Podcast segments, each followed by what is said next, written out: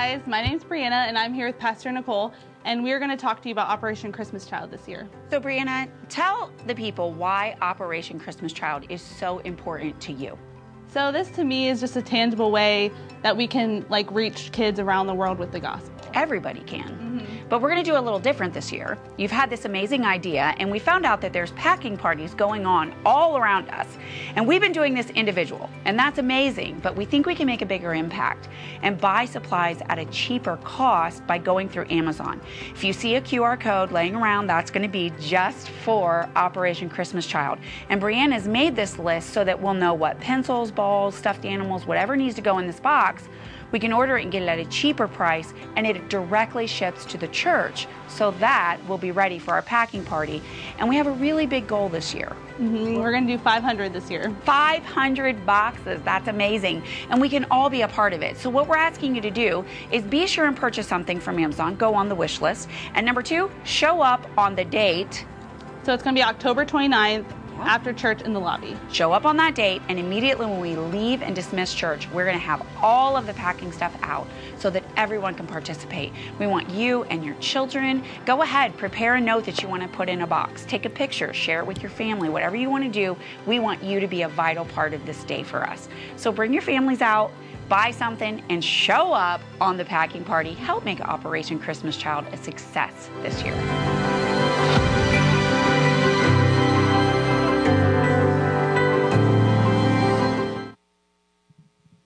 Good morning, church family.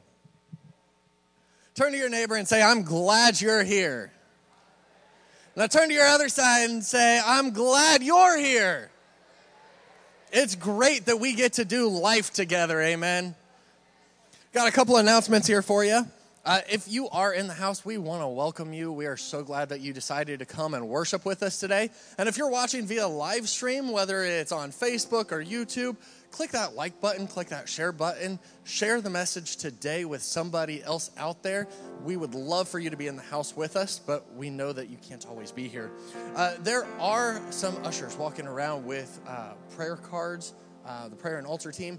If you have a prayer request, take one of those cards, fill it out. They'll be back around to collect those here in a little bit, or you can drop them in the offering bucket. Uh, but we want to be able to stand in the gap and pray for the needs of those around us. Amen.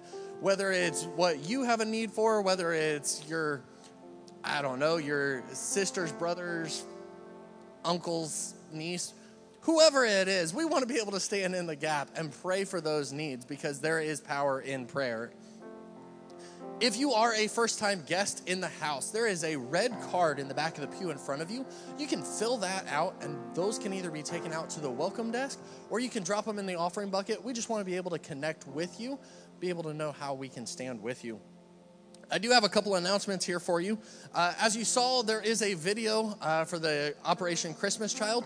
Make sure you stop out at the table in the lobby, uh, just so that way you know what we need for that packing party. Um, they, they've got a whole list of how many items that they need. Make sure you stop out there and check it out. And then, uh, if you have not been through Next Steps yet, uh, that is where you get to decide if you are ready to become a member of only Believe Church. This is the class for you, and that is going to be meeting next Sunday, right after church. Uh, it's October the 1st, right after service. And we want to be able to connect with you, find out how we can get you plugged into the church, and that way you can join our family here at Only Believe. I do have a little bit of encouragement here for you before we continue on. I was talking to somebody this week, and they were like, oh, fall is just around the corner. And I know we've already passed the first day of fall by now. But they were like, the weather's getting colder. We're so ready for the pumpkin spice. Now, I don't know about you, but I, am the type of person that about two pumpkin spice drinks into the season and I'm done. But, but I know there are some of our staff here at the church that are like, pumpkin spice everything. I'm not that way. But they were they were talking about, oh, well, it's the season for pumpkins and season for fall, and it's 13 weeks until Christmas. It was like, hold up. You were just talking about being excited for this season, and now you're already jumping ahead to the next season. You're skipping out on what you were just talking about. How you were excited for that part of your life, and now you're skipping ahead like you don't even want to enjoy this moment in Ecclesiastes chapter 3, it says, There is a time and a season for everything, for every activity under the heavens. A time to be born, a time to die, a time to plant and a time to uproot, a time to kill, a time to heal, a time to tear down and a time to build, a time to weep and laugh, a time to mourn and dance, a time to scatter stones and to gather them, a time to embrace and refrain from embracing a time to search and a time to give up, a time to keep and a time to throw away, a time to tear and a time to mend, a time to be silent, a time to speak, a time to love, a time to hate, a time for war and a time for peace. Church, there is a time and a season for everything. And we can know that our God is with it, with us through every season. So look for him whether you think it's a dark season of your life or whether you are in a season of rejoicing and plenty, He's with us. Now, church, we have a chance to celebrate today because there is somebody who has decided that it is the time and the season to be baptized. So, Pastor Nicole, I'm going to throw it up to you. Come on up. So, everybody, this is Morgan. And Morgan reached out, oh, I don't know, a couple months ago? Two months ago on Messenger and began to tell me what God had began to do in her life. She was nervous this time. She's been in church before, but she came back. God's began the work that he will finish, Morgan. You needn't worry about the process of what's ahead because he's got it for you. Have you asked the Lord to be your personal Savior today? Yeah. Today, we're going to do this baptism in front of the entire church. This is your family. And they're looking on to say that this is an outward expression of the inward change that the Holy Spirit's done on you. You ready to proclaim that today? All right, cover your nose and your mouth. In the name of the Father, the Son, and of the Holy Spirit, we baptize you today.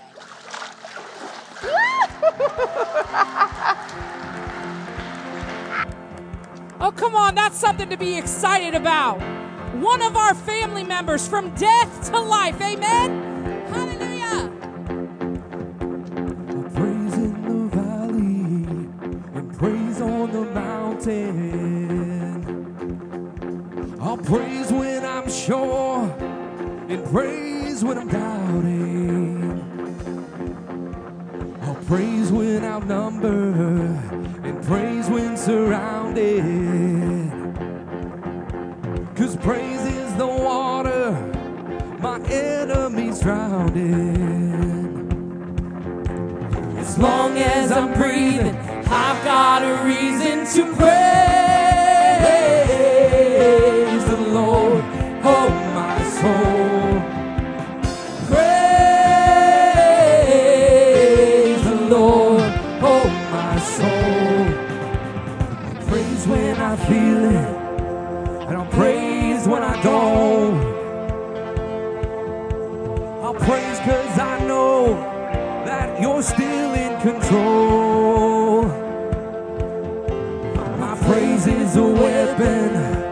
it's more than a sound.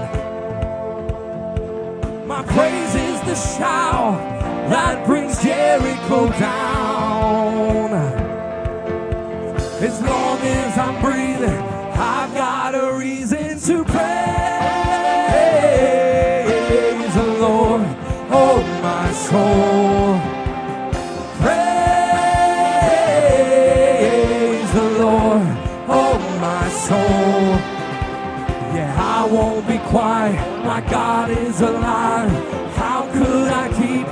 inside?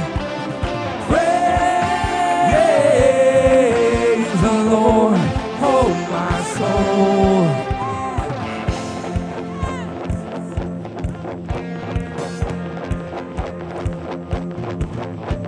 Oh, praise cause you're sovereign, praise cause you reign, praise cause you rose and defeated the grave. Oh, praise cause you're faithful, praise cause you're true, praise cause there's nobody greater than you. Oh, praise cause you're sovereign, praise cause you reign, praise cause you rose and defeated the grave. Oh, praise cause you're faithful, praise cause you're true, praise cause there's nobody greater than you. Praise the Lord, oh my soul.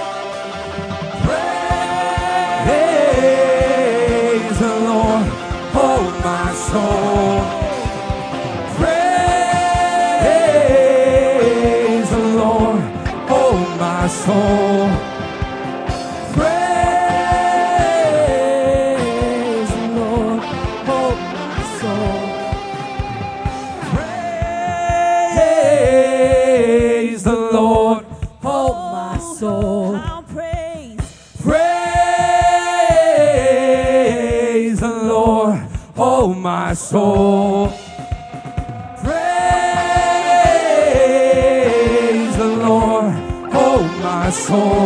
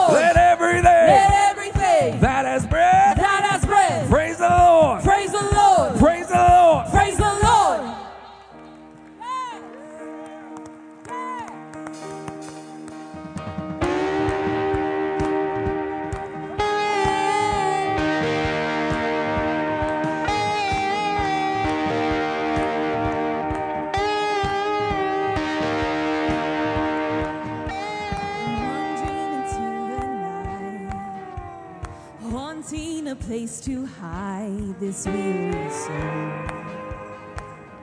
this bag of bones.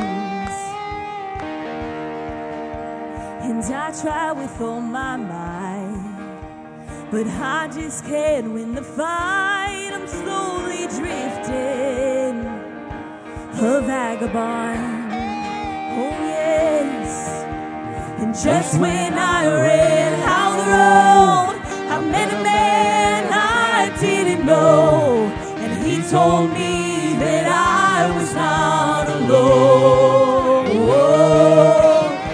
He picked me up, turned me around, placed my feet on solid ground. I thank the Master, I thank the Savior, because He healed my heart, He changed my name, forever free. I'm not the same. I thank the Master, I thank the Savior. Oh, I thank God. Oh, yes. Oh, I thank God. And I cannot deny what I've seen. I've got no choice but to believe my doubts are burning like ashes in the wind. Oh, yes. Says so long to my old friends. Come on. Oh, burden and bitterness, you can just keep it moving. No, you ain't welcome here. Oh, no. From now till I walk the streets of gold, I sing of how you saved my soul. This wayward son has found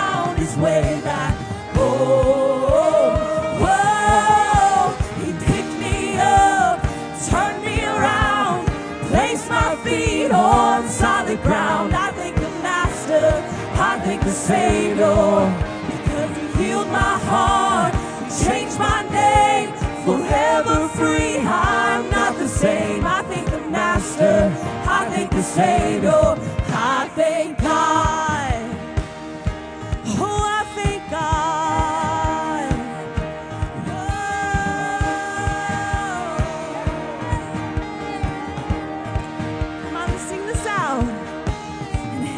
Lost another one. I am free. I am free. Come on, we're free. I am free. Hell lost another one.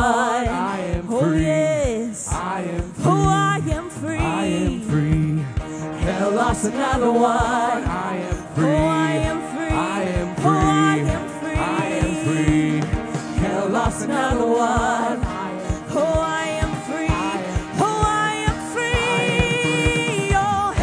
Lost another one. I am Free. I am free. I am free. Hell lost another one. I am free. Oh, yes. I am free. Oh, we are free. Oh, hell lost another one. I am Free. I am free. I am free. Hell lost another one. I am free. I am free.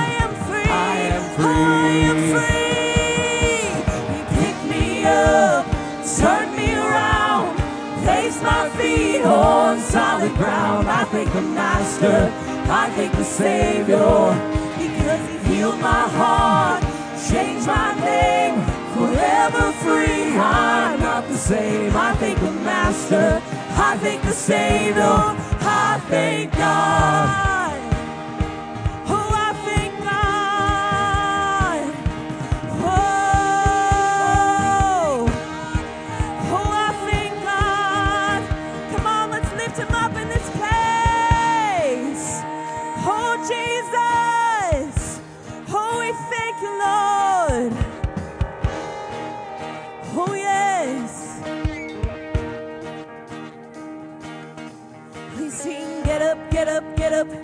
Get up out that grave. Get up, get up, get up, get up out that grave. Get up, get up, get up. Come on, you don't have to stay there. Get up, get up, get up. Oh, get up out that grave. Get up, get up, get up, get up out that grave. Get up, get up, get up, get up out that grave. Get up, get up, get up, get up out that grave. Get up, get up, get up. Oh, get up out get up out that grave. Get up, get up, get up, get up out that grave.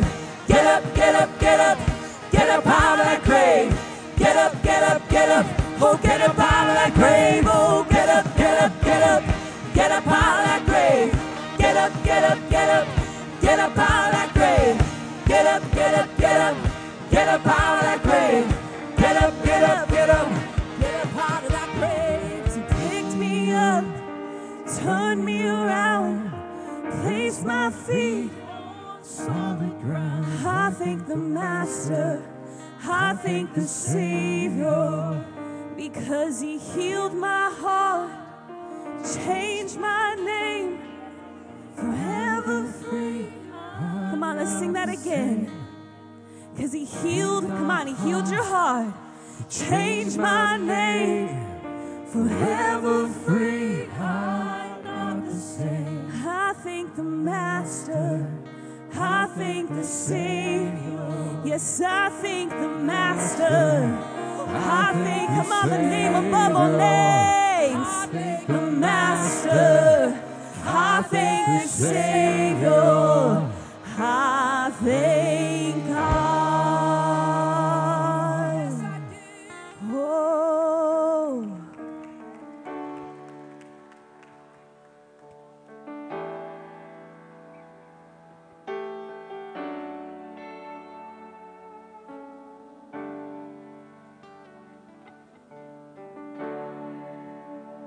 Come on, all over this place, let's lift our hands in worship today as a sign of surrender.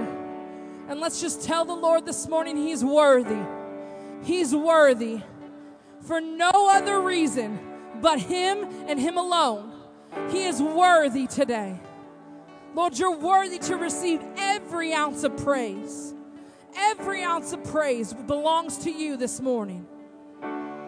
We worship you, Father. Oh, we worship you, Jesus.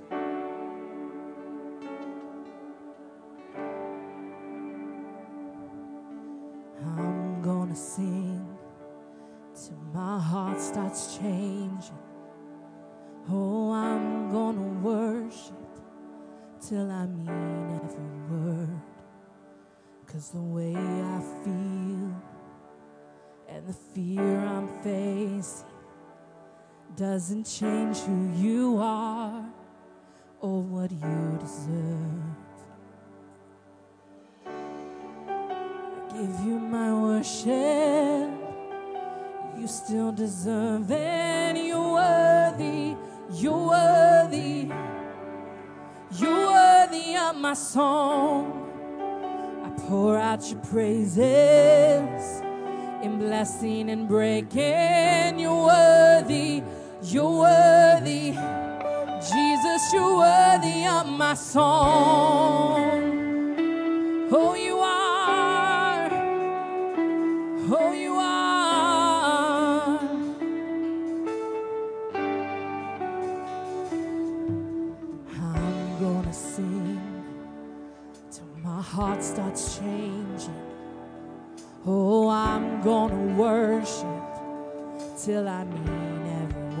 Cause the way, cause the way I feel and the fear I'm facing doesn't change who you are and what you deserve. I give you my worship. I give you my worship, and you still deserve it. You're worthy, you're worthy, you're worthy of my song.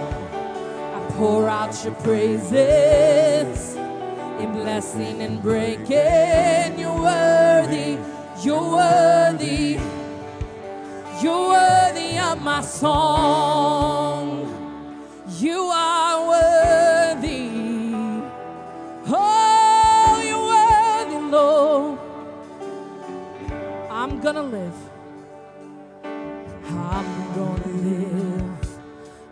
My King is risen. Gonna preach to my soul that you've already won. Even though I can't see it, I'm gonna keep believing that every promise you made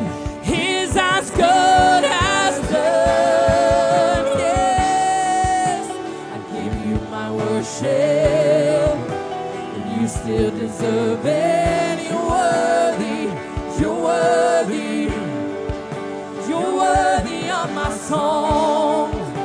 I pour out your praises in blessing and breaking. You're worthy, you're worthy. Jesus, you're worthy of my.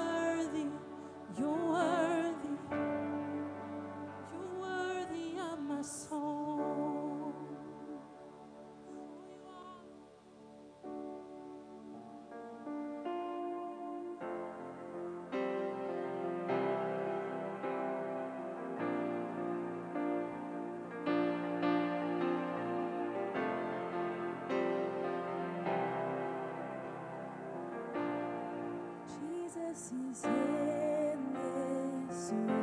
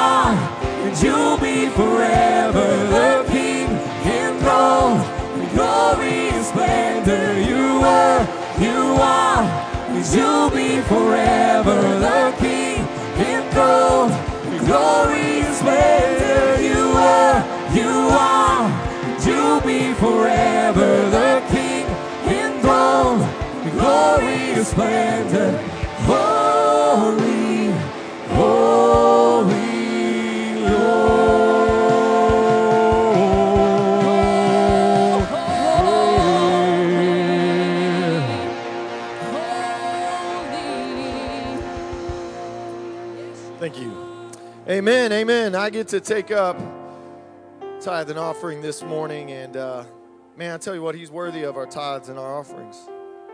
We can't say He's worthy of it all and then deny Him that area of our lives. We can't do it. In Deuteronomy chapter 25, verse 4, the Bible says, Do not muzzle an ox while it is treading out the grain. That's it. That's I'm just kidding. That's not all I got for you. What in the world does that have to do with tithe and offering? Do not muzzle an ox while it is treading out the grain. What's the, what's the concept here? Well, the whole point is if you muzzle it while it's treading out the grain, that keeps it from eating the grain that is treading through, right? You see the concept here. We don't want it to eat what we're trying to harvest, right? So in the law, the Lord says, don't act that way. It's all right. Let the ox eat while it's doing his work, right? You guys with me so far? This is powerful wisdom that Paul then takes and look what he does with it in 1 Corinthians chapter 9. I'm going to just start in verse I'm going to start in verse 3. 1 Corinthians 9 verse 3. Paul's writing, he says, "This is my defense to those who sit in judgment on me." He says, "Don't we have the right to food and drink? Don't we have the right to take a believing wife along with us, as do the other, other apostles and the Lord's brother and Cephas? Or is it only I and Barnabas who lack the right to not work for a living? He says, Who serves as a soldier at his own expense? Who plants a vineyard and does not eat its grapes? Who tends a flock and does not drink the milk? Do I say this merely on human authority? He's saying, Am I just saying this as a man, or is there something more divine behind what I'm saying to you? And he says this Doesn't the law say the same thing? Verse 9 For it is written in the law of Moses, Do not muzzle an ox while it is treading out the grain. He says, Is it about oxen that God is concerned? he says, Surely not. Surely this is for us. Yes, this was what was written for us because whoever plows and threshes should be able to do so in the hope of sharing in the harvest. And just in case we're not sure what he's talking about, he says, If we have sown spiritual seed among you, is it too much if we reap a material harvest from you? If others have this right of support from you, shouldn't we have it all the more? we're going to continue. He says, But we did not use this right. On the contrary, we put up with anything rather than hinder the gospel of Christ. Now, let me just pause right there because some of you go, But didn't he just say he didn't take that right? Yeah, he did say it, but he said it for a very specific reason. He's not saying that they weren't entitled to it. He's saying that we we just determined it would hinder the gospel that for some reason someone might not respond to Jesus because of that right that we have. But he's appealing to common sense, right? If you go work your job, don't you deserve to get paid for the work that you do? I don't know. Maybe you didn't hear the question. Uh, let me try again. If you go to work tomorrow and you do your job, do you expect to get paid for it? Yeah. Okay, that's the common sense logic. And then if that's not compelling enough, Paul goes to the, law, the law, the law of Moses, the law of Moses. He says, "Look at the law of Moses. God said, don't uh, uh, muzzle the ox while it's treading out the grain." He's like, "Is God really concerned about the ox?" The question is, or the answer is, yes. God cares for all of His creation, but Paul says the point wasn't for the ox; it was for us to realize that we shouldn't hinder people.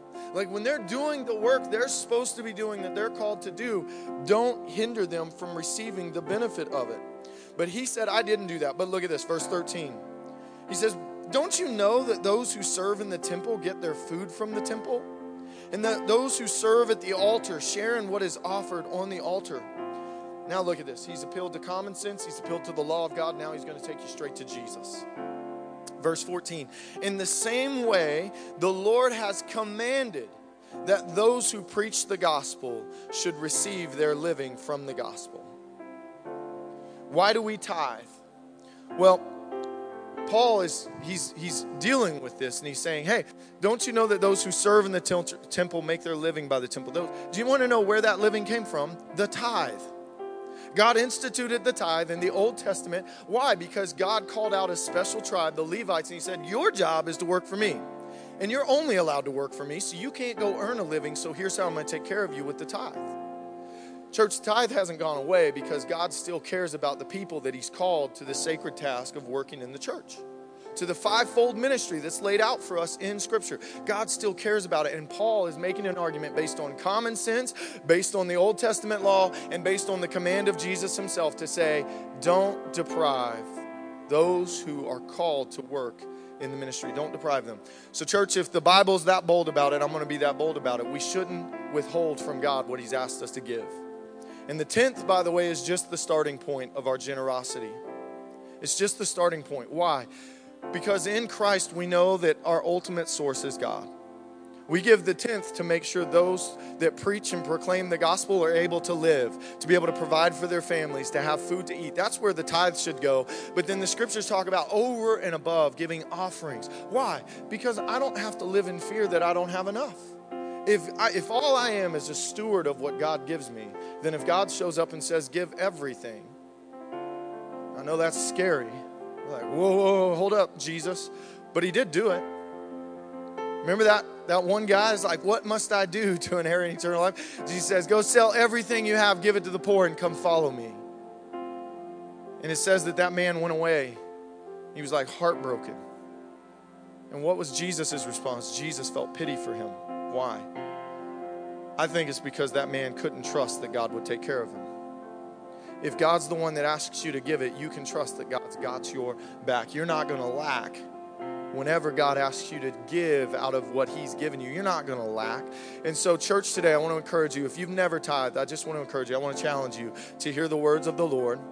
Paul makes a Paul makes a plea based on your common sense, based on the law of Moses, and based on the command of Jesus.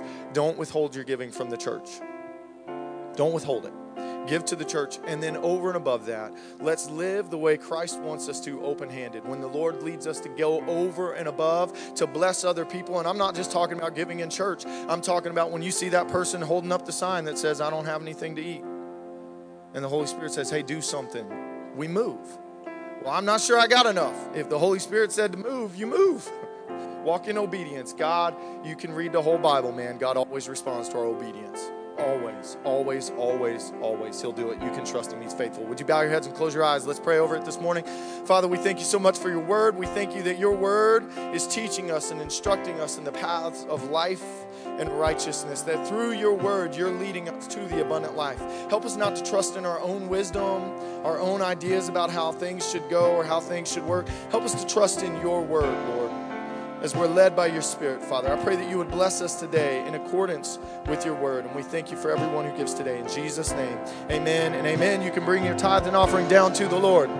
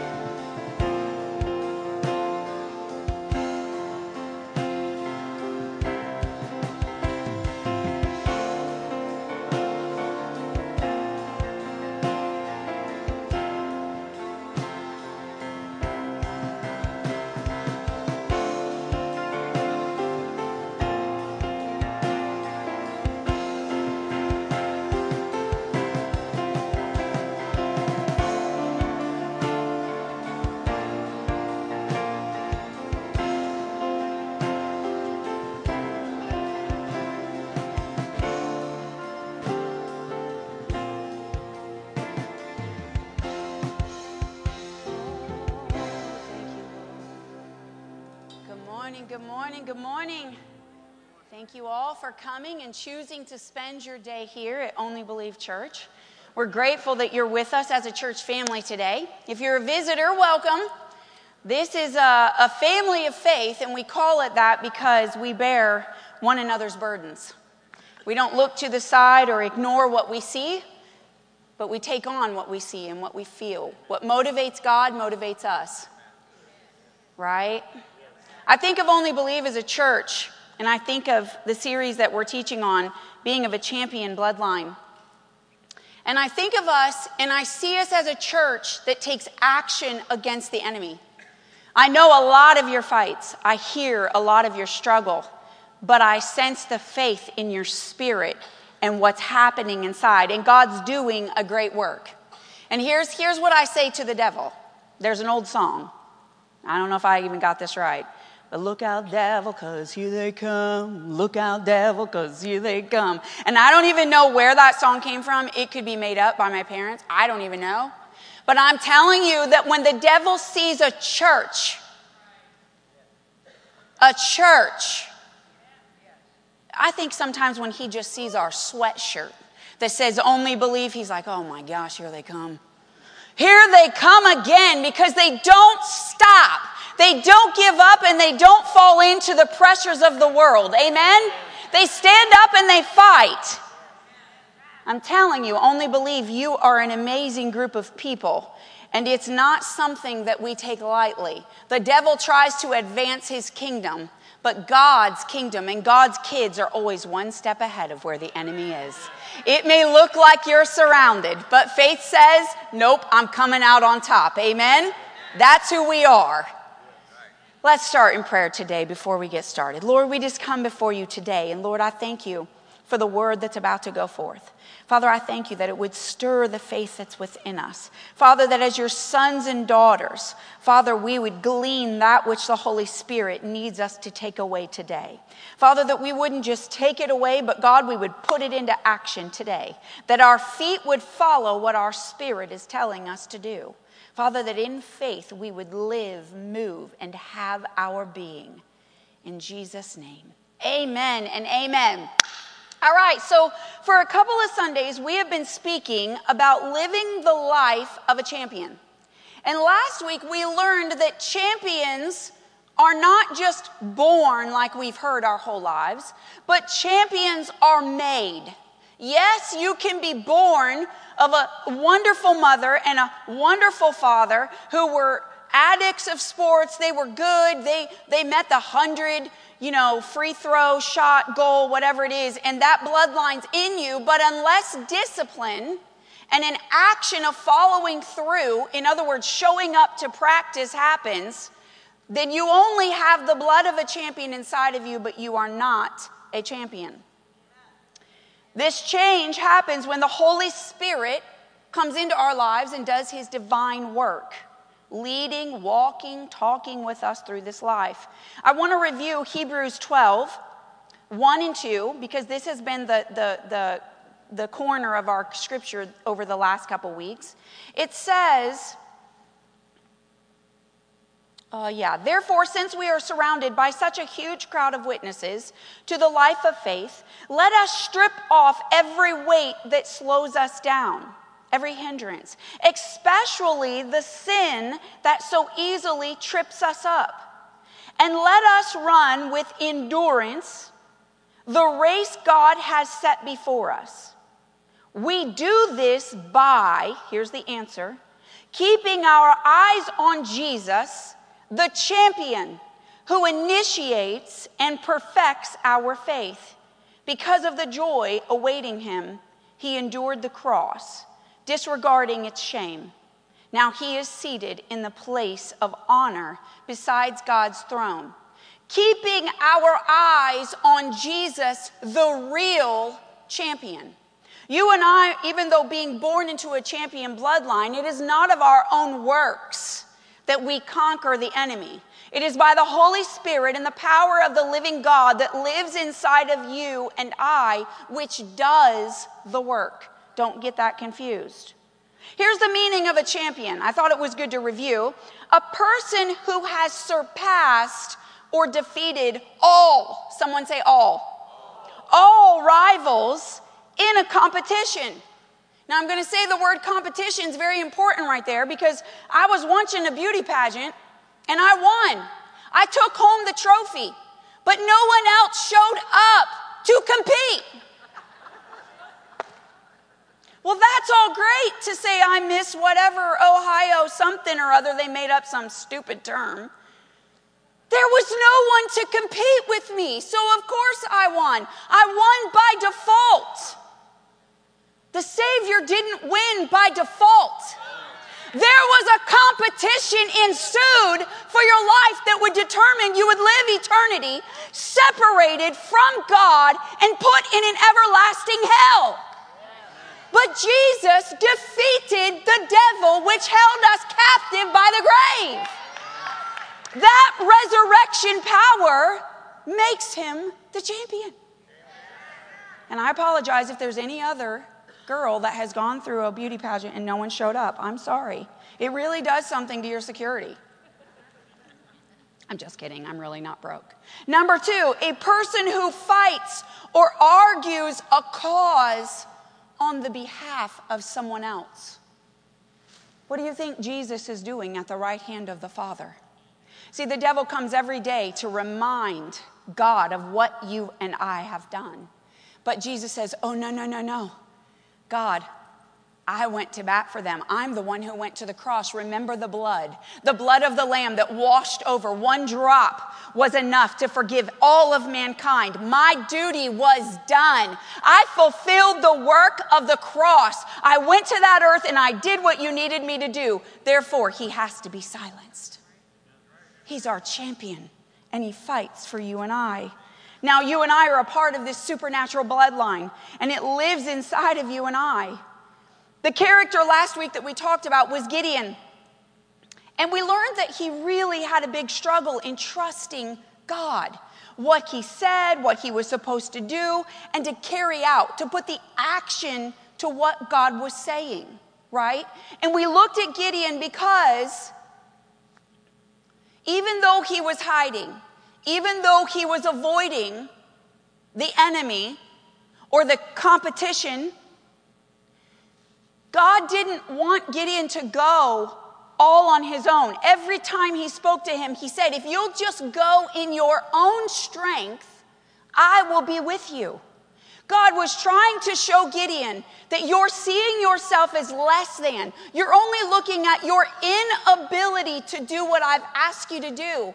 But I'm not asking you to see yourself this way. I see you differently. I see the man you can become with me by your side because I've already defeated your champion if you'll just allow me to go with you.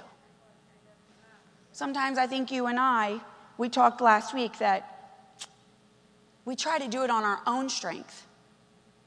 We don't go with God in our own strength, we go in our own strength. And then when we can't defeat the enemy that's in front of us, then we go back and we say, well, maybe we should do it your way this time. Maybe we should just do it God's way the first time. Amen. I'm going to I write this on my board. To delay is to disobey. To delay is disobey. How quick do we respond to the word of the Lord? Does it take us four days, five days, seven days, 10 days? To delay is to disobey. That's not even in my notes. Someone needed to hear that today. You and I are mighty warriors in God's eyes. We're heroes. We're heroes because He sees what you and I were meant to become. When we take God's word and we act upon them in faith, we don't have to be the strongest that we're ever going to be. All we have to do is start stepping out in faith. In faith, one step at a time. You may not have what it takes, but that's okay. When you don't have what it takes, God steps in and makes up the rest of you so that it's enough for you to take the enemy. But it takes the action of faith to move in what you have. You know, I'm reminded before dad went through the into the ICU unit. He looked at me and he said, "Here, give me your hand." And he put his hand on his chest. And he said, "Pray with me." And I thought, "What do you want me to pray?" Like you're the you're the man. You're the one that lays hands on these people when they get miracles. Like I just lay hands on my kids who have a wound and say it's going to be all right. Amen. I, I'm serious. And I'm like, "What do you need me for?" And he put his hand on me on his chest and he said, "God, I give you all the faith I got, and I don't think it's enough. But that's all I got, and it'll have to do. You do the rest. What was he doing? As a father, he was showing me you go in your own strength and you ask God to fill in the rest. And what was the outcome? He came out of ICU. He came out of that situation that literally doctors gave him less than a 25% chance of even coming out. I'm here to tell you that your faith is enough today, right now, right here where you are. The growing of this supernatural seed, whatever you're in, where you are, is enough. And God says, I'm looking at what you're going to become. And with me, there's nothing you can't do. But it's when we only go in our own strength that it's not enough. Jesus is our champion. Today, we're going to talk about the giants we face, but how to face them in confidence. Gideon was a little bit on the backside. Gideon didn't have some history with God that he needed. He, I don't know why, I don't know what his story was. I just know that Gideon needed to be reassured with every step he took. And it's okay if that's where you are in your fight of faith today. But I'm going to show you another story that looks a little different. Today's troubles, today's giants consist of sin. Some of us still have the giant of sin standing in our face, and we literally can't go one hour without needing the forgiveness and the grace of God. Some of us still deal with addiction, lack, sickness, disease. How about this one? Loneliness. No matter what happens in your life, you still feel alone. That's a giant. Anxiety, Fear of man. How many of you care what people think about you and around you? Like they look at your choices and analyze them. How about hurts and insecurities? The list goes on and on and on. And every day you and I wake up, I guarantee you within the first hour, there is a giant in your mind that's starting to taunt and to yell at you. Oh, yep, there you are you ugly thing. I saw you in the mirror this morning, right? Isn't that what happens? How many of you ladies over 50, you walk by the mirror sometimes and I look at the mirror and I'm like, wait a minute, that ain't, oh, that is me. See, because in your mind, you stopped aging at a certain point. Me and Marsha were in the bathroom today. We were talking about that age. I'm just telling you, it comes upon you. It's not that I don't want to grow old. I don't care. I just see myself a certain way. And then when I look in the mirror, I'm like, yeah, sister, you ain't that no more. My mind has to change. But the enemy can use that in some of our women's lives and lie to us. He can tell us as men that we're no longer enough, That we're no longer enough for our marriage. We're no longer enough for our kids. They can tell us seniors that, you know what, you're overdone, you're outdone, you're old news. No, you're not. No, you're not. You're history. We need history. You're, you've done it before us, and it doesn't mean that's the only way to do it, but we need your wisdom in where we're going and what we're going to do. On a daily basis, these appear larger than life. So today we're going to talk about a story where the giant was larger than life. It's an age old story, but I need to give you some backstory to the characters that we're going to read about today to get you up to speed. And if you don't know the story of David and Goliath, then I'm going to fill you in. It's a great story. The Lord has taken time to speak to a prophet called Samuel. Remember, in the Old Testament, Jesus had not come yet. So the prophets were the only ones that could go to God, speak to him, get an answer, and come back and tell the people what God said. Today, the Spirit of the living God lives inside of you and I. So you and I can hear the voice of the Lord. We don't have to have a prophet. We don't have to go to the tabernacle and get a prophet to go get the news for us from God, okay? But so he spoke to the Sam, Samuel the prophet to tell him King Saul was getting ready to go into battle. This was the first king of Israel. And when he did, he told him, When you go in, I'm going to give you the battle. But when I give it to you, do not take anything out of that camp. Don't take any women, don't take any children, don't take any men, don't take any kings, don't take any cows, don't take any pigs, don't take nothing. In fact, I want you to kill it all. Leave nothing alive when you leave. That was the specific instructions. Saul goes and tells Samuel goes and tells Saul this. But Saul did not obey the word of God. He did not obey the words of God. What are the words of God for you and I? Anything he speaks to you through the still small voice, and anything that is written in this word is the word of God to you and I today. He did not. He disobeyed, and when he did, his he didn't even accept responsibility for it. His army came in and took everything, brought the king that he was supposed to kill to him. And King Saul, because of the fear of man and what his army would do, allowed them to keep the spoils. They took gold, they took sheep, they only took the best so they could sacrifice it to God. That's not what God told him to do he disobeyed. So, as king, God removed his presence from him.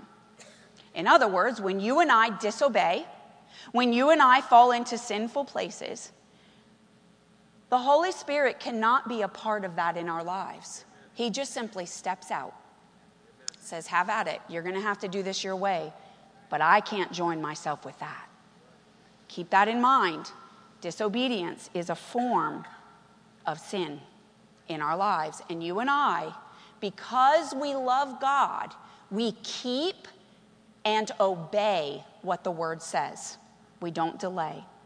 Samuel had to get a new king, but he needed to find one with the right heart who would obey and not make the prior mistakes that King Saul had made. So let's turn to 1 Samuel, the 16th chapter, the first verse. It says, The Lord said to Samuel, How long will you mourn for Saul? Samuel's really upset. Samuel's like, God, what in the world? Please don't let Saul not be king. He just made one mistake, pretty much. And he says, How long will you mourn since I have rejected him as king over Israel?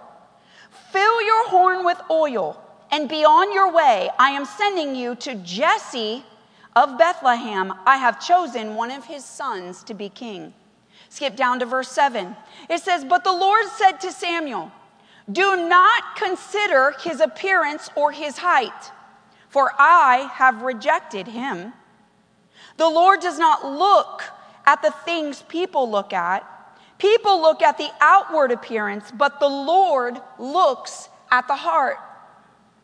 Then Jesus, Jesse called Abinadab and had him pass in front of Samuel. But Samuel said, The Lord has not chosen this one either.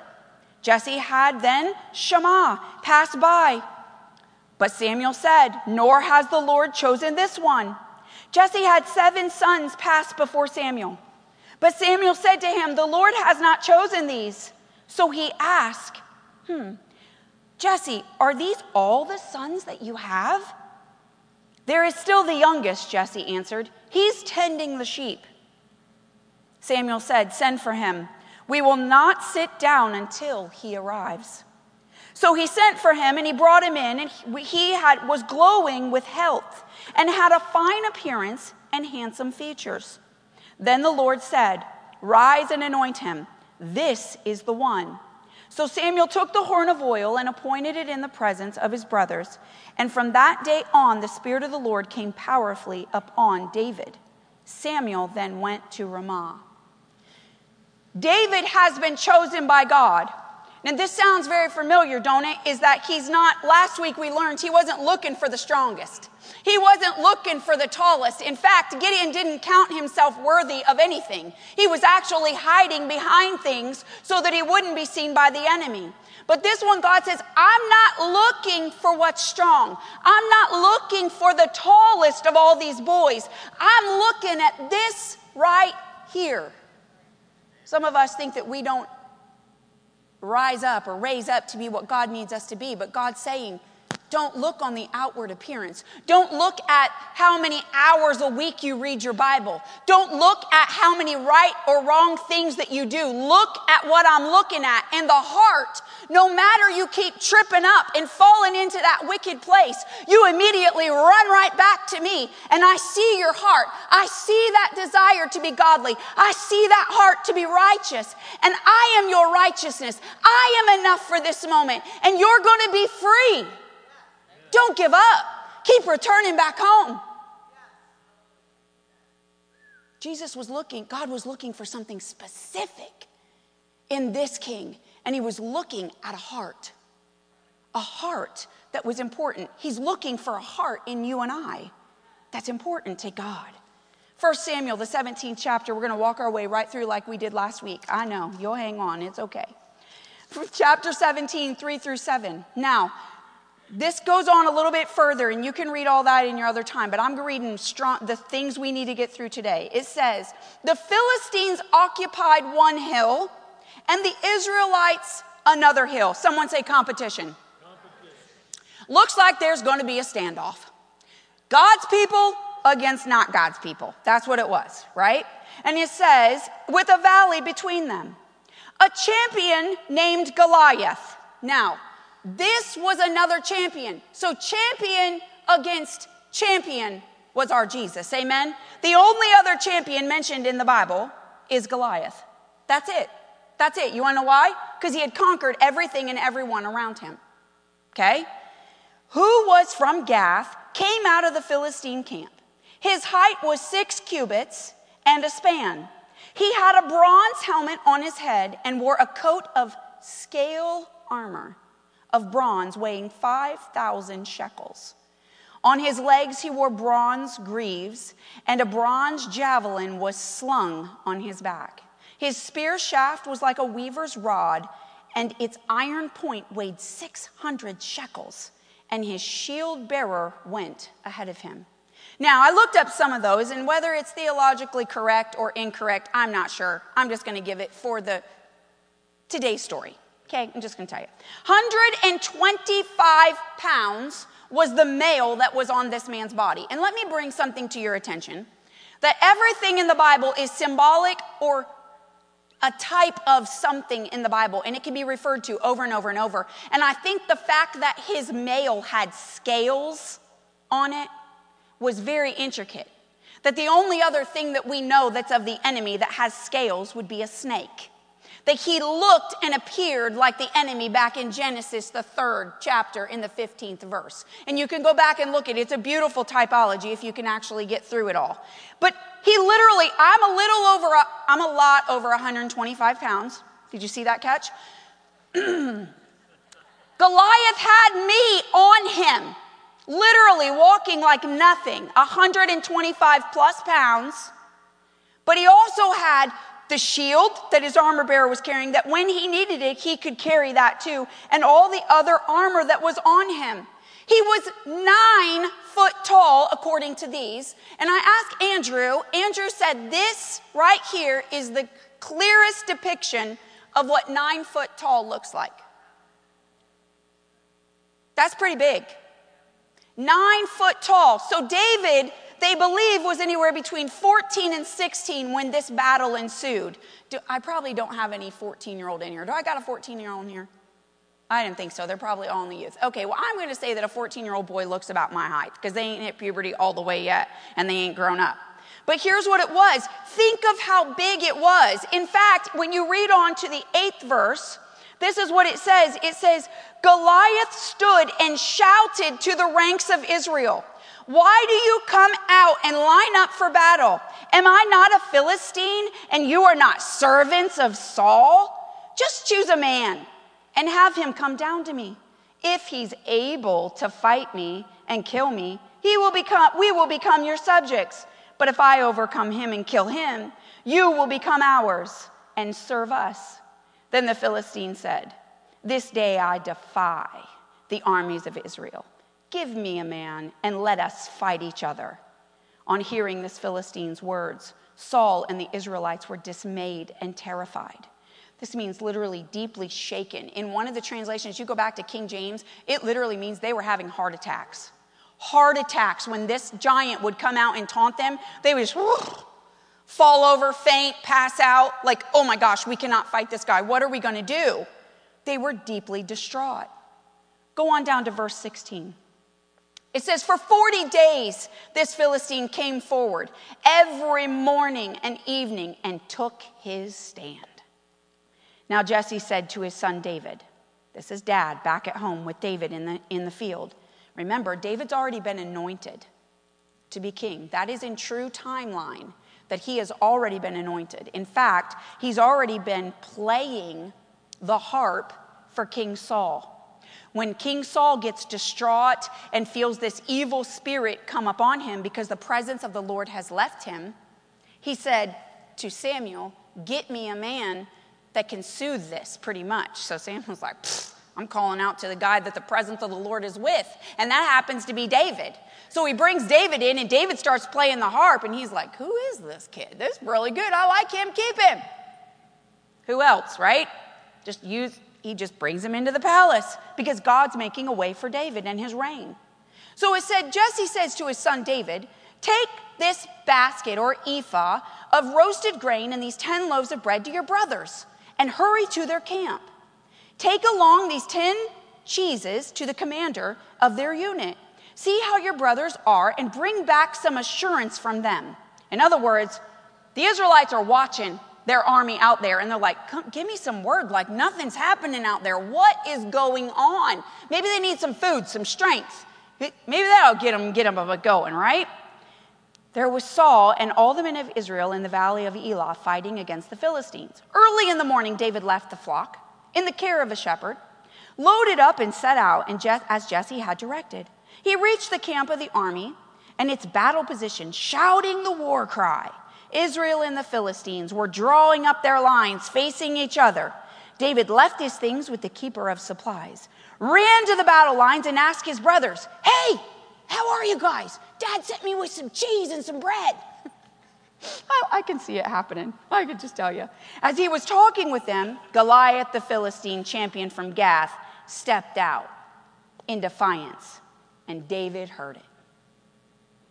Whenever the Israelites saw this man, they all fled from him in great fear. Now, the Israelites had been saying, Do you see how this man keeps coming out? He comes out to defy Israel. He comes out to defy. The king will give him great wealth to the man who kills him. He'll also give him his daughter in marriage and will exempt his family from pay and taxes in Israel. That'd be enough to make me kill any giant right now. Come on, someone say, I don't like paying taxes. David asked the man standing near him, What will be done for the man who kills the Philistine and removes this disgrace from Israel? Who is this uncircumcised Philistine that he would defy the armies of the living God? Hmm. David begins to get riled up. The Spirit of God within David begins to realize, unlike the character we talked about last week, who was naturally reserved, he was fearful, he was concerned about certain things. That David, God had already been working a plan in David's life. He had already anointed him. He had felt the presence of God with him and knew what it felt to be around God and his confidence. And all of a sudden, David's getting ticked off. If you can imagine, he's like, Who you think you are? Did you just hear what he said about our God?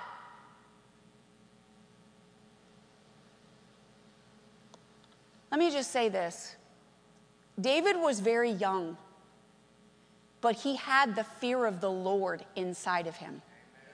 Do not say that the younger generation has no fear of the Lord. I don't believe it.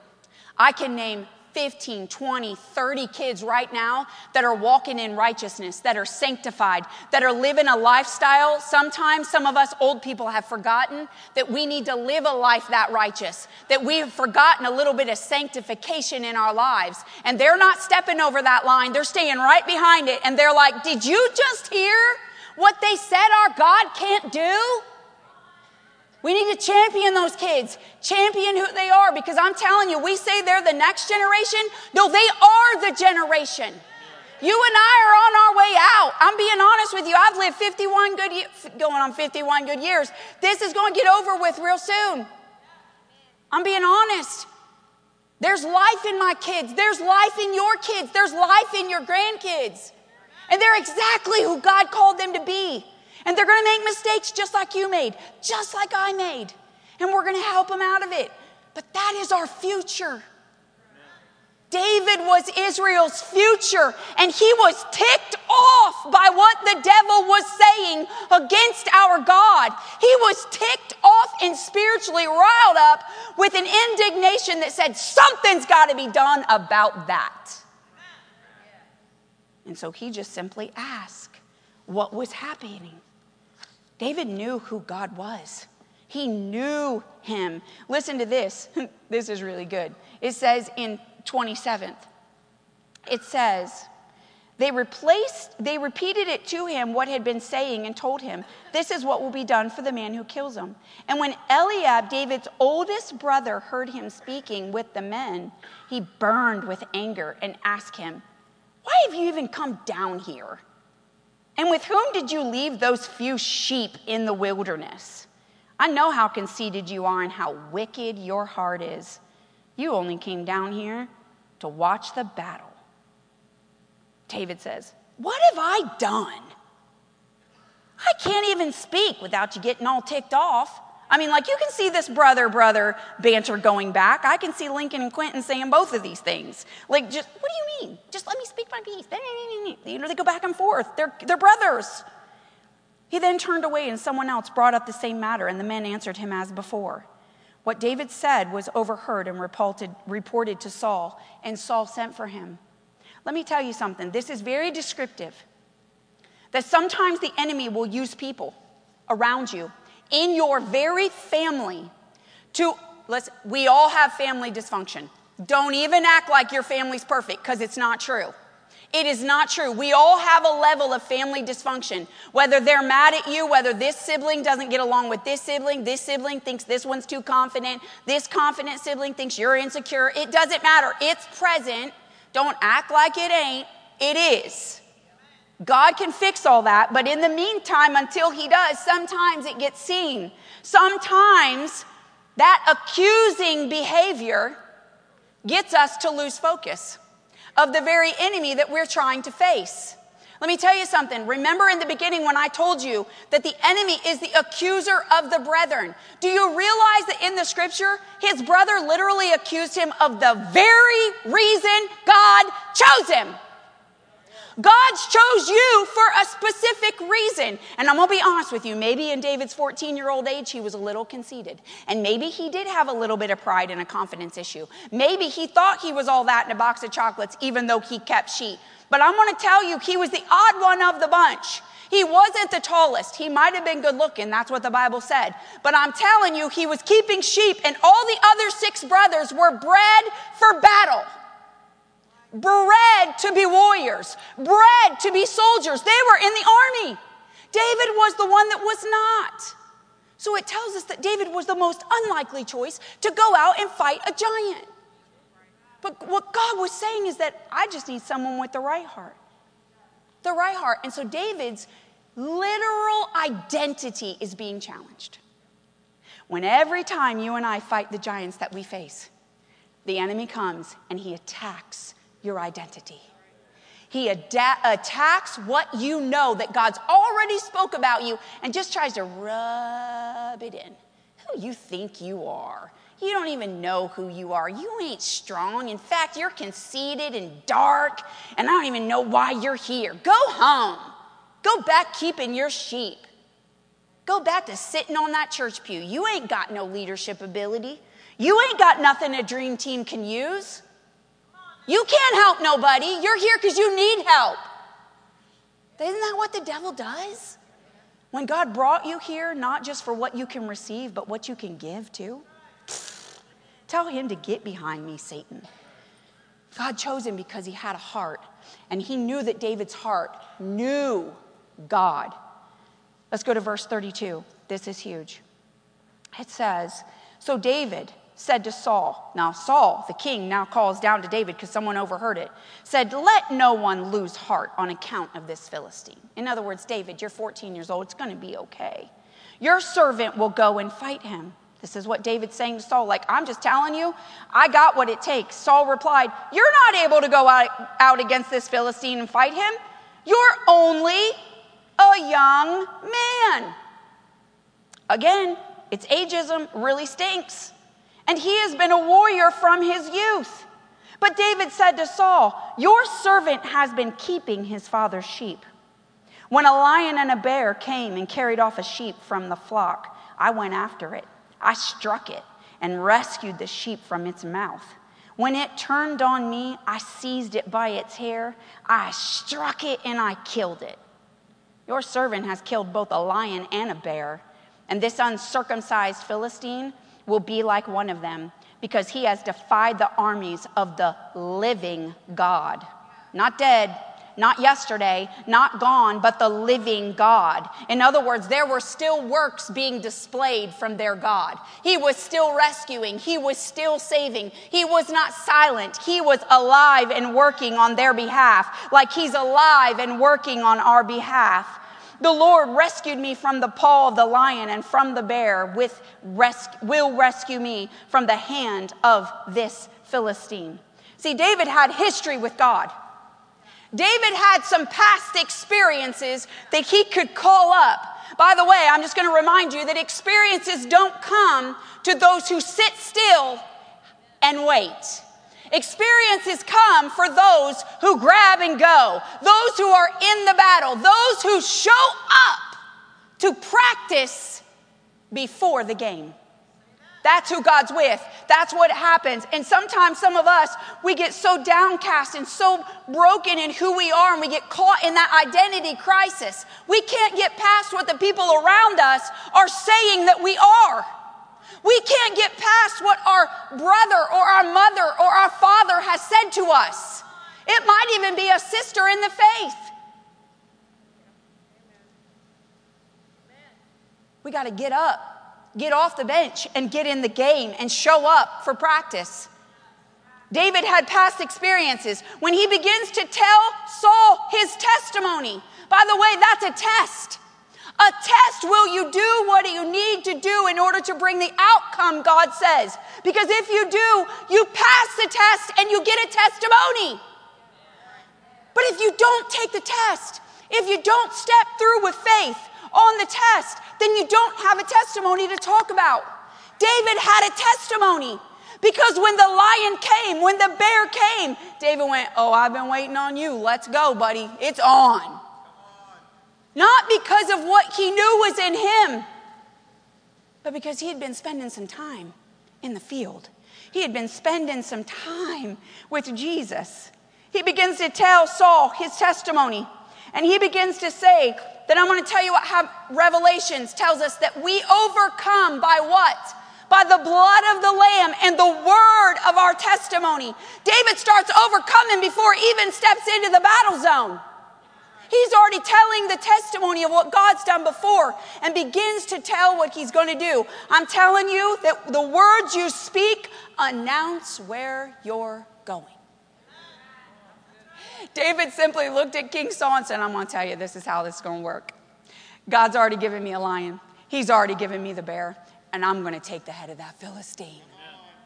And he begins to prophesy his end from the beginning. He begins to prophesy the defeat of Goliath from the beginning. And he knows that if God cares about the sheep, if he cared about those sheep enough to save them from a lion and a bear, that God, the great and mighty shepherd, cared about his sons and daughters. I need to remind somebody today that God cares about your giant.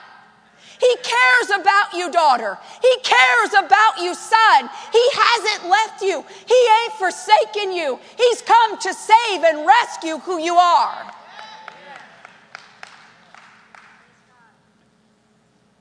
I think David was attributed to 73 Psalms.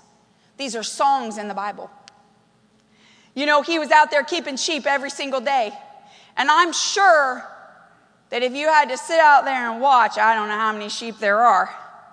I mean, just think of it. Today's world like a lifeguard. How boring.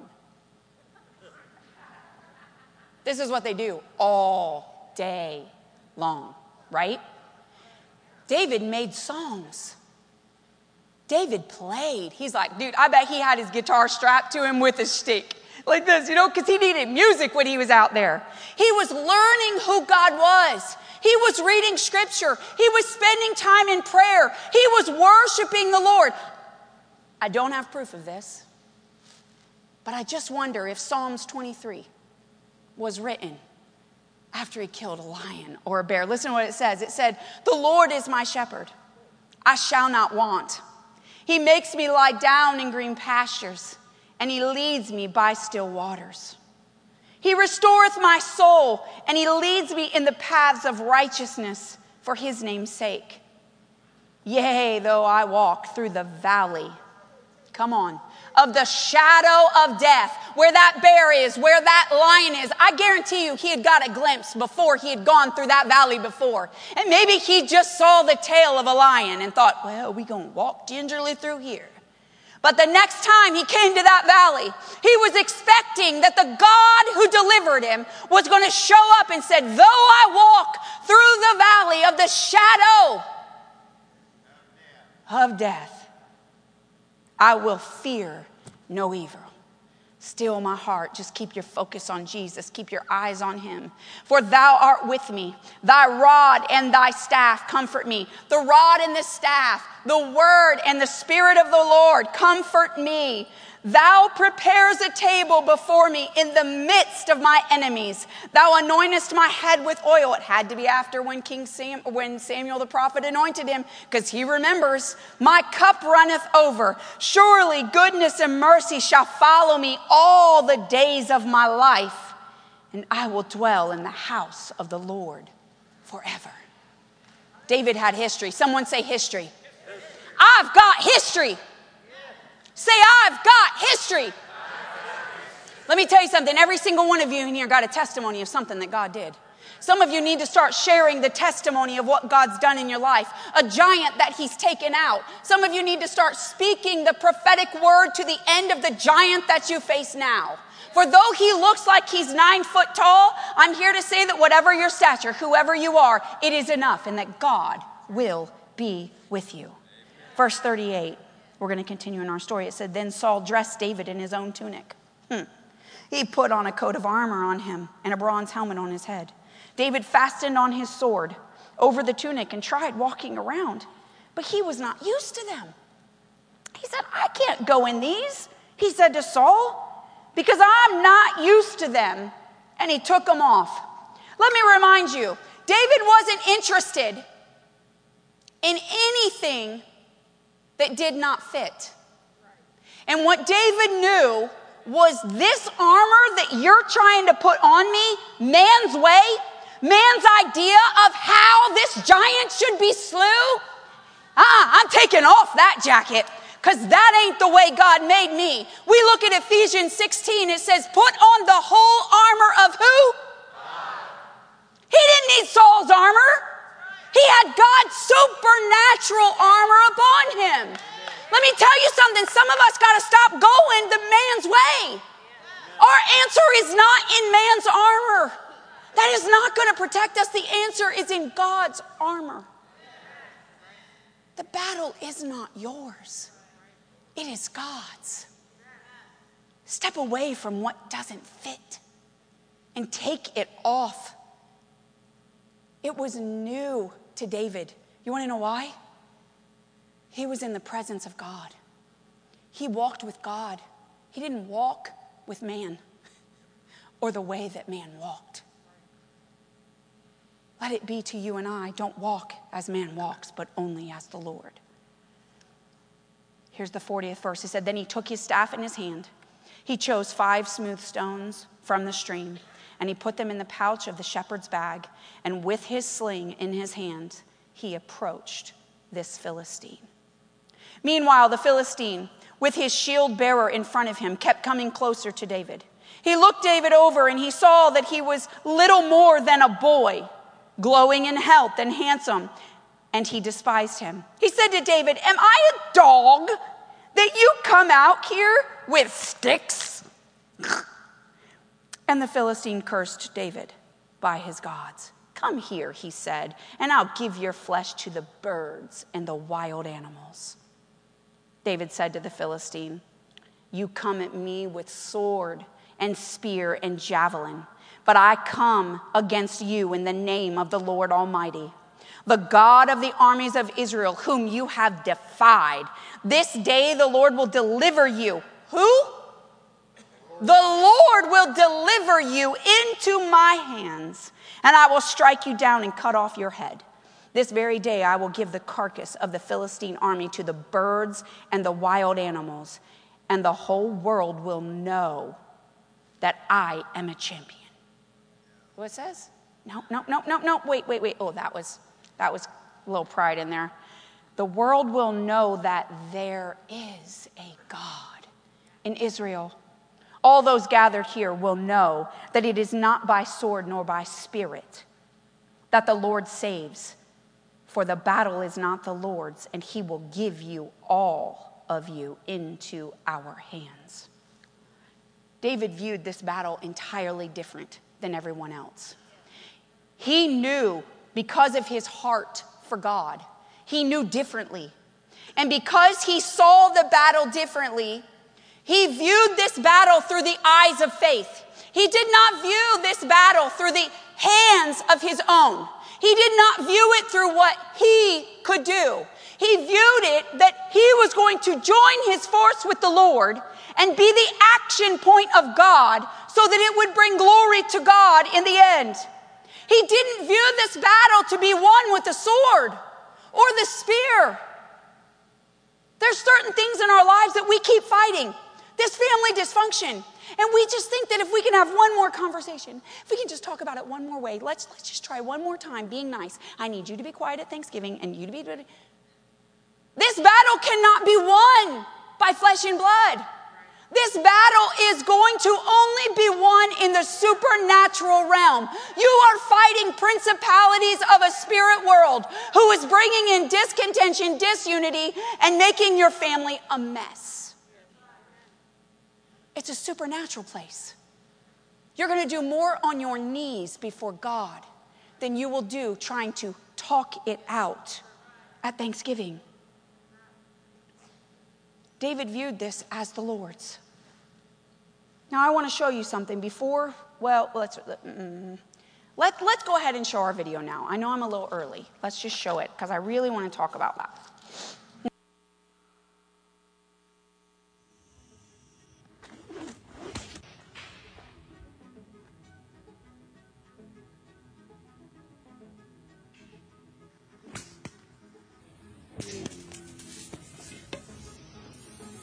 Tiraremos un pomelo con la onda.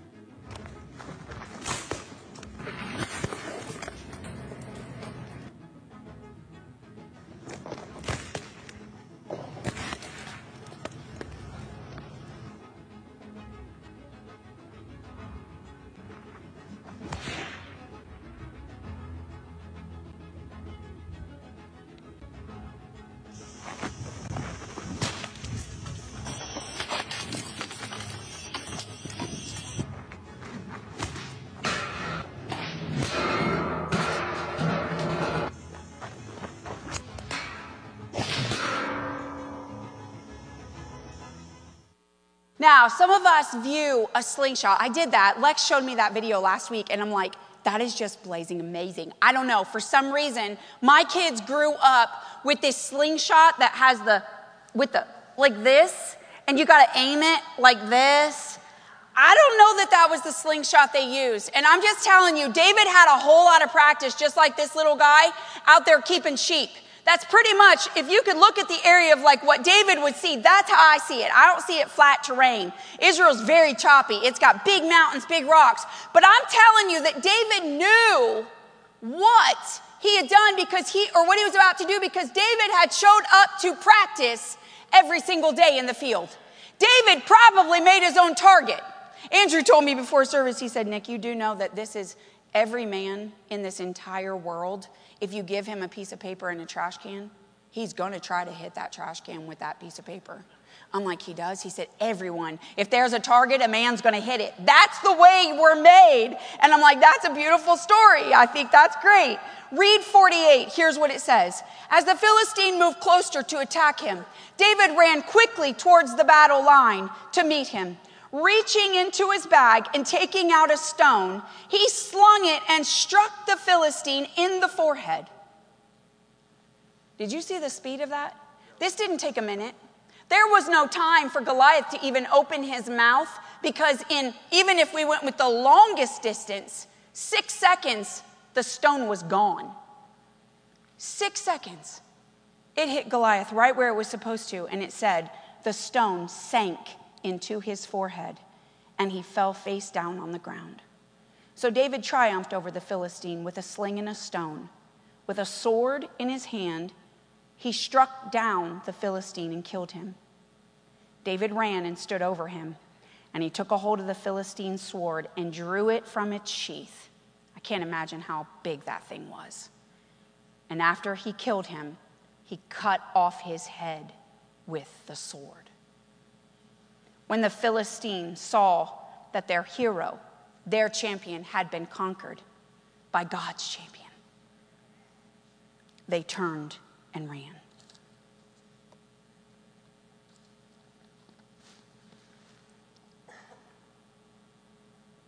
Here's what I want to tell you. Today, in a nutshell, David is a type of Christ in the Bible.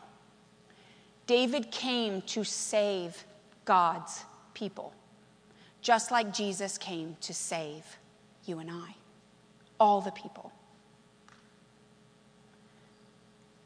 David's fight or defeat of Goliath foreshadowed the victory of Christ over all of his enemies.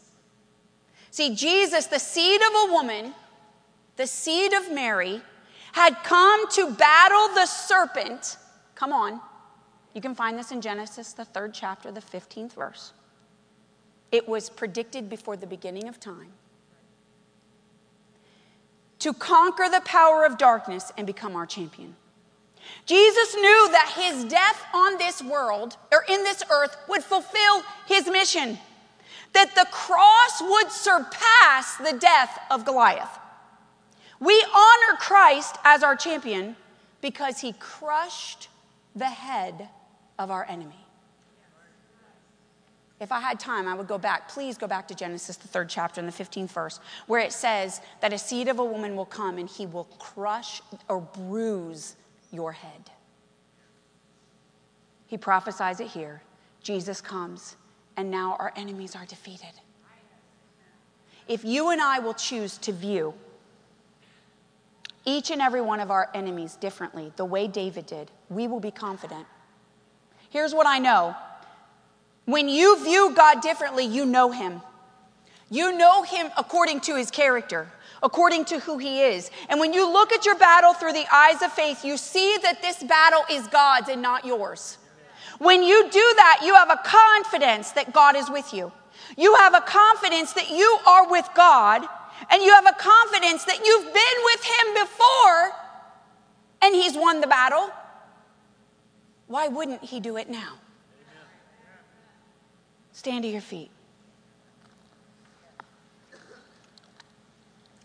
During the worship service, I heard a scripture read to me. And this is what it said And I'm going to give it because I feel that it's the Lord's leading and He wants us to do something. I don't, I, I didn't even know this scripture. I've heard it referenced through my life, but I didn't know it. Here's what it says it's Isaiah 55, 6 through 7. Seek ye the Lord while he may be found, call ye upon him while he is near. Let the wicked forsake his way, and the unrighteous man his thoughts, and let him return unto the Lord, and he will have mercy on him. And to our God, for he will abundantly pardon. Seek the Lord while he may be found. You know, there's coming a day and an hour where everything that you need to know is going to have to be known. Because a tribulation is going to come. And those that are left will have a very, very, very hard time. I feel that scripture was twofold for us today. One, don't hesitate to begin to know God like David did.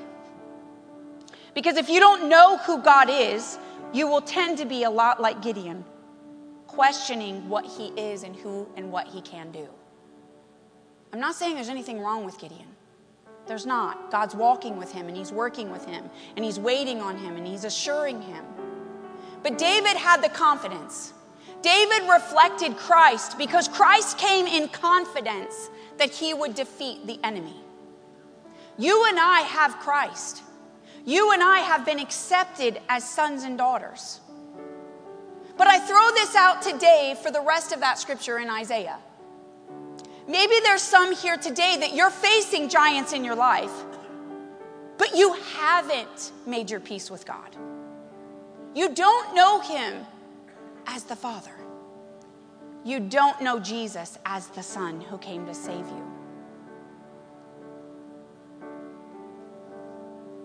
The church is here for people, for we've all been at that place once in our life where we've needed to accept the love of Christ for you and I. I'm going to ask all of us out there today, and I'm going to put the responsibility on some of you members. If someone's sitting next to you that you don't know, you don't know that they're right with God. I see a sister talking to another sister. I saw that. See, this brother brother thing, it works in sisters too. I'm going to ask you to ask the person next to you. I'm going to ask you to get out of your comfort zone. And I want you to ask somebody because sometimes if you don't ask, you'll never know. And they feel the unction to go forward, but they're scared. They're afraid of, of what might happen. We're not going to make an obstacle of you.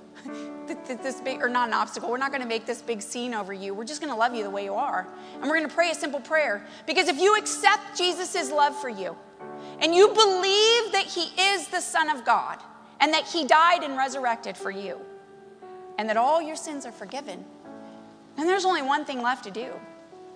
Just confess it and start living your life for Christ. It's the ABCs of Christianity accept, believe, and confess. It's so simple. Members, look around you and ask someone today if there's anyone. There it is. Get out of your seats, get out of your comfort zone. I like that. That's good. And if there's anyone here that says, I want to make peace with God, I want to find this place with Him today, and I want to start living for Christ today. If that's you, then just walk them down here. Just walk them down here together and let's just come. Here they come. All right. I like it. This is good. This is discipleship. This is God doing what only God can do. Nothing that man can do. Only what God can do. Praise the Lord. Come on. Come on. Here they come. Praise the Lord. Hello, young man. How are you? Yeah. It's like, wait a minute. You Shaquel's brother. I missed you last weekend. Come on down. This is great. Shaquel here today? No. Okay. Let's pray. Just repeat after me. Say, Father, forgive me, for I have fallen away and I want to come home. I believe in your son Jesus. I acknowledge him. I want him to lead me and guide me through this life. Devil, I denounce you. I serve you no longer. I serve the living God. I believe you died and rose again for me. In Jesus' name. Amen and amen. Turn around. This your church family. Look at these guys. All these people out here, they're here to help you. They're here to love you. They're here to walk with you. All right? All right, now you're going to go with this guy right here because he's going to give you some information. And we're going to talk about getting them in some discipleship classes. Why? Because we need to t- talk to them about being committed to church. We need to talk to them about baptism. We need to talk to them about being filled with the Holy Spirit. We need to talk to them about living a sin free life and what it means to walk with Jesus. Amen? Church, give yourself a hand clap. That's you. That's you. You invited people to this church where God said, I'm going to meet them on this day. And their lives are never going to be the same. Father, we just come before you today. We thank you for a good day in the presence of the Lord. Father, I thank you that we no longer live in the shadow dwelling places of being a champion. But God, we realize that which you purchased for us. Father, we begin to walk in that champion spirit and in that life that lives within us. Father, taking these giants on every single day. No more avoiding, but dealing with them with confidence like David, viewing it through faith, choosing choosing to look at this battle as yours and not ours. Thank you, Lord, for winning for us. In Jesus' name. Amen and amen. We love you, church. We will see you back on Wednesday. If you are sick in your body, if you need prayer today, I want you to come down f- forward. We're going to pray with you and just believe for a miracle of God.